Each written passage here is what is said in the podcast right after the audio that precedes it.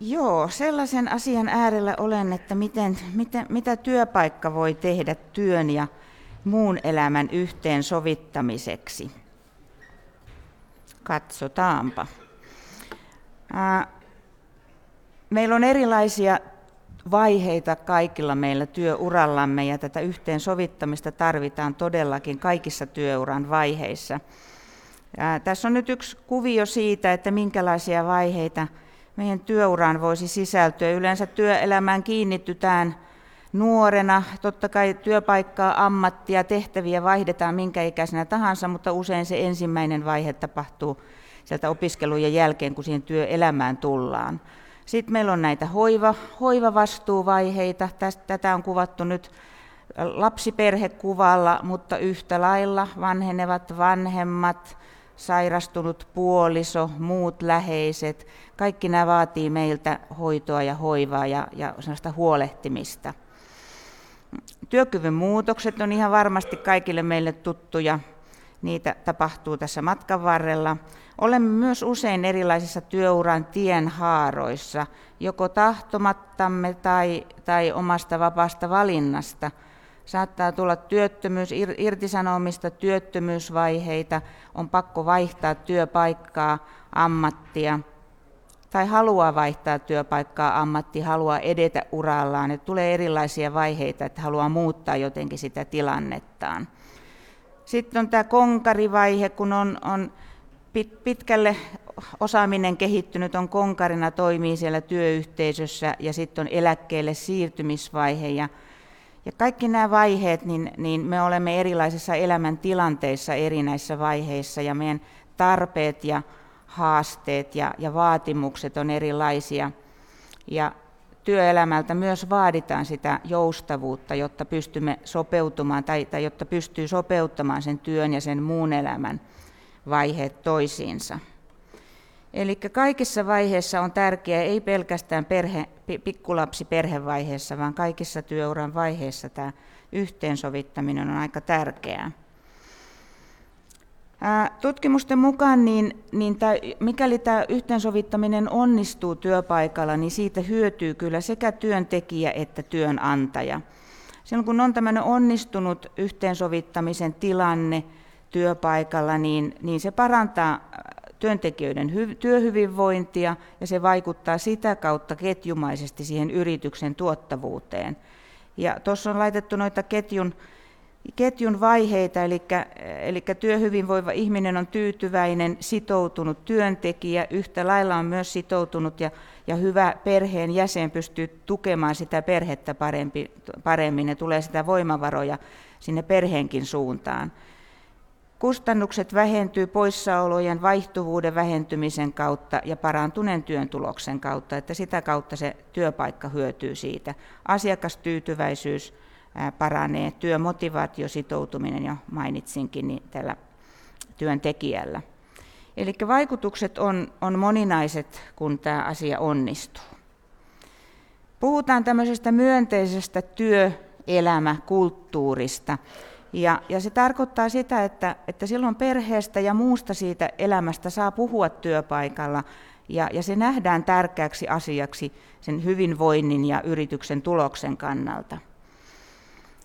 Arvot ja kaikki strategialinjaukset, ne on ilman muuta tärkeitä, ja on tärkeää, että näitä asioita otetaan esille myös näissä ylätasolinjauksissa, mutta ne ei kyllä yksistään tee sitä myönteistä työelämäkulttuuria, vaan kyllä siinä tarvitaan ihan konkreettisia arkipäivän käytäntöjä, ja ne pitäisi tuoda osaksi koko organisaation toimintaa. Silloin voidaan puhua myönteisestä työelämäkulttuurista siellä työpaikalla. Tässä on vielä laitettu nyt sitten ikään kuin kolmetasoisesti nämä asiat, miten siellä työpaikalla näitä asioita voisi tai tulisi lähestyä. Tosiaan tämmöiset strategioihin, erilaisiin suunnitelmiin, ohjelmiin, virallisiin papereihin näiden asioiden kirjaaminen on yksi taso. Sitten on tämmöinen keskitason erilaiset HR-prosessit, käydään hetken päästä muutama niitä vähän tarkemmin. Työterveyshuollon kanssa tehtävä yhteistyö, se on tärkeä taso. Ja sitten on ihan erilaiset arkipäivän käytännöt.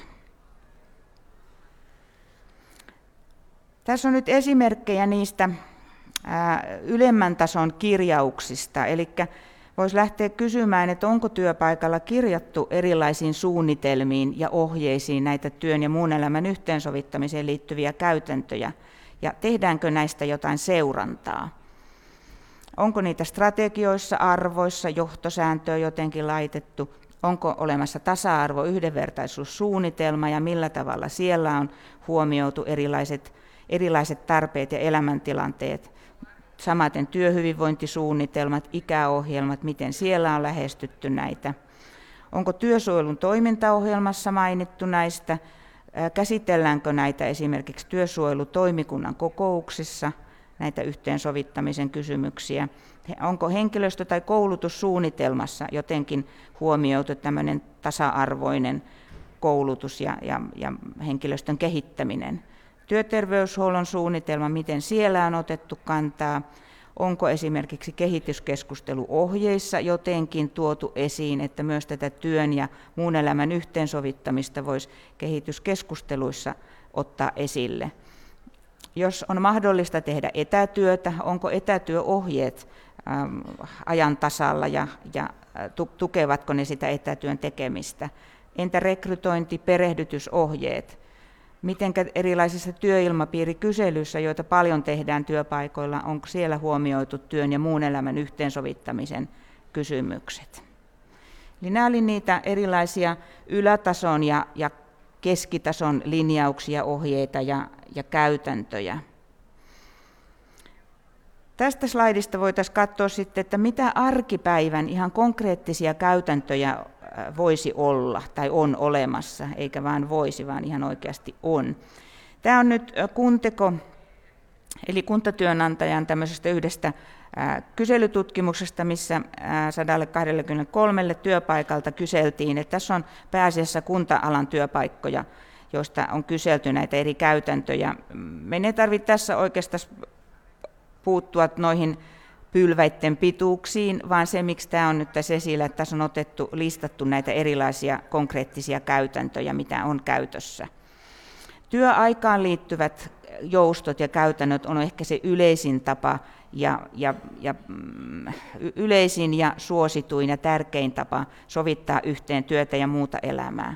On erilaisia liukuvan työajan malleja, on työaikapankin käyttöä, on mahdollisuus säästää tai kerätä sitä saldoa ja pitää myöhemmin tarvittaessa, on mahdollisuus esimerkiksi loma-aikoja säästää myöhemmin pidettäväksi, lomarahoja vapaaksi, erilaisia tämän tyyppisiä työaikakäytäntöjä. Vuorotteluvapaa, opintovapaa, nämä sopii tähän työn ja muun elämän yhteensovittamiseen. Osa-aikatyö, erilaiset yksilölliset sopimiset esimiehen kanssa poissaoloista tai liukumasta, säästövapaat, etätyö, kokousten järjestäminen ydinajalla, mikäli se vaan suinkin on mahdollista, jotta kaikilla on mahdollisuus tulla, eli ei liian aikaisin tai ihan sinne päivän loppuun. Saatellaan vaikka lapsiperheitä, jotka vievät ja hakevat lapsia päiväkodista. No, tuossa onkin tuo lomarahavapaaksi työaikapankki. Sitten jos on erityisesti kolmivuorotyössä, niin minkälainen työaika tai työvuoroautonomia on, miten pystyy vaikuttamaan omaan työvuorosuunnitteluun. Tämän tyyppisiä ihan käytännön konkreettisia asioita. Ja itse asiassa tässä on vähän samoja, tai ei vähän, vaan oikeastaan nämä on kaikki samoja asioita, mitä tuossa oli kerätty. Näytän tämän sen takia, että tässä oppaassa, Työelämä-oppaassa on kuvattu ja avattu aika pitkälle noita erilaisia konkreettisia malleja, että miten ne käytännössä voisi tarkoittaa siellä työpaikalla, miten niitä voisi järjestää. Ja tämä on ihan sähköisesti ladattavissa Työterveyslaitoksen sivuilta, kuten muutenkin tätä tietoa tästä työn ja muun elämän yhteensovittamista siltä kannalta, mitä me olemme sitä tutkineet ja kehittäneet.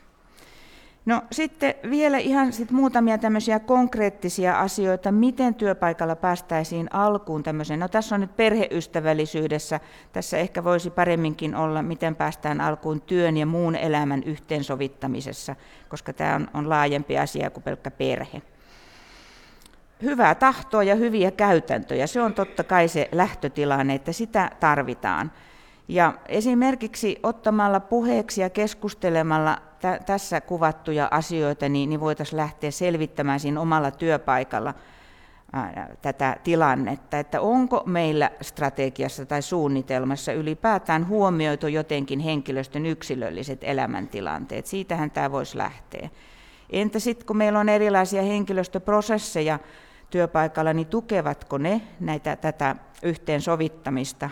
Eli tässä on just tästä esimerkkinä kirjattu, tai onko kirjattu kehityskeskusteluohjeisiin, tai onko esimerkiksi perhevapaiden pitämiseen tai omaishoitoon, sellaiseen, jota tehdään siinä oman työn ohella, niin onko niitä hyviä käytäntöjä jotenkin koottu, että miten meillä nämä on mahdollisia, tai miten meillä tuetaan näitä.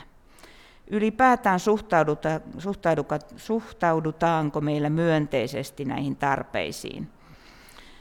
Minkälaisia keinoja, arkipäivän keinoja meillä on tukea? Tämmöistä listausta voisi tehdä, että esimerkiksi minkälaisia työaikajärjestelyitä on meillä käytössä, joiden kautta voi tukea tätä yhteensovittamista.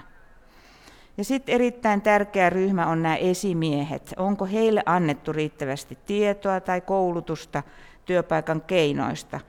Usein on niin, että välttämättä joka yksikössä kaikki esimiehet ei edes tiedä, että mitä kaikkea meillä olisi mahdollista toteuttaa ja tehdä, jolloin tarvitaan sitä tiedonvälitystä ja koulutusta yhteensovittamisen tukemiseksi. Ja myös taitoa esimieheltä ottaa puheeksi ihan yksilöllisesti näitä tilanteita työntekijöidensä kanssa.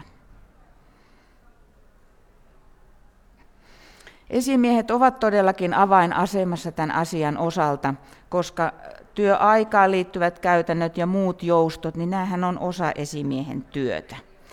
Ja on tosi tärkeää se, että minkälainen on se esimiehen asennoituminen näihin asioihin, minkälaista tukea esimies antaa tai osaa antaa sitten työntekijöilleen. Ja näyttää siltä, että esimiehet tarvitsevat koulutusta ja valmennusta näistä asioista. Tuossa on Työterveyslaitos tehnyt 2014 ja 2015 tällaisen kyselyn suomalaisten työpaikkojen perhemyönteiset käytännöt, ja siellä tuli esiin, että melko huonosti esimiehellä johdolle annetussa koulutuksessa ja tiedotuksessa on huomioitu näitä yhteensovittamisen asioita. Ja myöskin tässä Kuntaliiton tutkimuksessa niin todettiin, että esimiesten mahdollisuudet tai osaaminen hoitaa näitä asioita, niin niihin tarvittaisiin lisää tietoa ja käytäntöjä.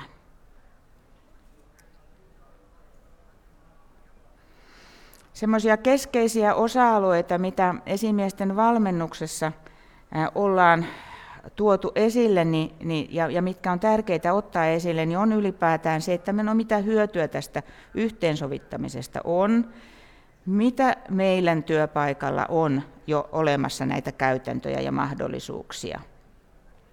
Mitä muualla? Meillä ei välttämättä ole kaikkea, mutta mitä muita työpaikan mahdollisuuksia ja käytäntöjä on. Vahvistaa ilmapiiriä, edistää tätä yhteensovittamisen järjestämisen tasa-arvoisuutta ja tasapuolisuutta, vuorovaikutus, puheeksi ottamisen taidot, sitten ylipäätään kannustus näiden käytäntöjen kehittämiseen ja hyödyntämiseen. Ja työyhteisön näkökulmasta esimerkiksi yhteisten pelisääntöjen luominen näihin asioihin. Tässä katsotaan, onnistuuko 1,5 minuutin pikkunen videon pätkä tästä asiasta.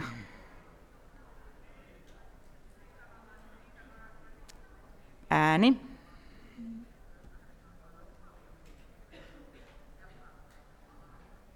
Jos mä saan tämän alkuun. Ääni ei toimi. Me skipataan tämä ohi sitten. Tämä löytyy Työterveyslaitoksen verkkosivuilta. No ei, siinä on puhe ihan tärkeässä osassa myöskin. Joo, Työterveyslaitoksen verkkosivulta löytyy Työ ja muu elämä, yhteinen palapeli. Täällä on 1,5 minuutin videon pätkä tästä asiasta. Me ohitetaan tämä nyt, koska näyttää, että tuo kellokin käy. Ja päästään. Mulla on enää yksi slaidi. Elikkä nyt mä vielä kerron, että mitä Työterveyslaitos voisi tarjota sitten tämän asian eteen. Tässä oli jo, siellä on hiukan jaettu noita esitteitä, mutta täällä etupenkillä on muutama esite vielä, jos haluaa sitten tämän esityksen päätteeksi käydä hakemassa noista esitteistä. Mikäli olet kiinnostunut tällaisesta valmennuksesta, niin voit mennä esimerkiksi Työterveyslaitoksen verkkosivuilta lataamaan itsellesi työn ja muun elämän yhteensovittaminen esimiesvalmennusohjaajan käsikirjan, jossa on koottu erään Isä hoitaa -hankkeen kautta hyvin paljon näitä asioita, että miten näitä asioita olisi hyvä työpaikalla lähestyä. Jos olet kouluttaja ja koulutat erilaisia työpaikan toimijoita, koulutat esimiehiä, johtoa, HR:ää, työsuojeluhenkilöstöä, luottamusmiehiä tai työterveyshenkilöstöä, niin olemme tämän vuoden aikana keräämässä koulutusmateriaalia, tämmöistä digitaalista koulutuspakettia kouluttajien käyttöön, ja se tulee olemaan maksuttomasti ladattavissa myös Työterveyslaitoksen sivuilta, tämä koulutusmateriaali. Sitä kehitellään tämän vuoden aikana, ja vuoden lopussa se on siellä valmiina. Mikäli olet esimies ja haluaisit osallistua tämmöiseen esimiesvalmennukseen, missä näitä työpaikan yhteensovittamisen asioita käydään läpi, niin silloin meillä on tarjolla esimiesvalmennusryhmiä joko työpaikkakohtaisesti, että yhden organisaation edustajille tai usean työpaikan yhteisenä. Työterveyslaitoksen verkkosivulta ttl.fi löytyy näistä lisätietoa.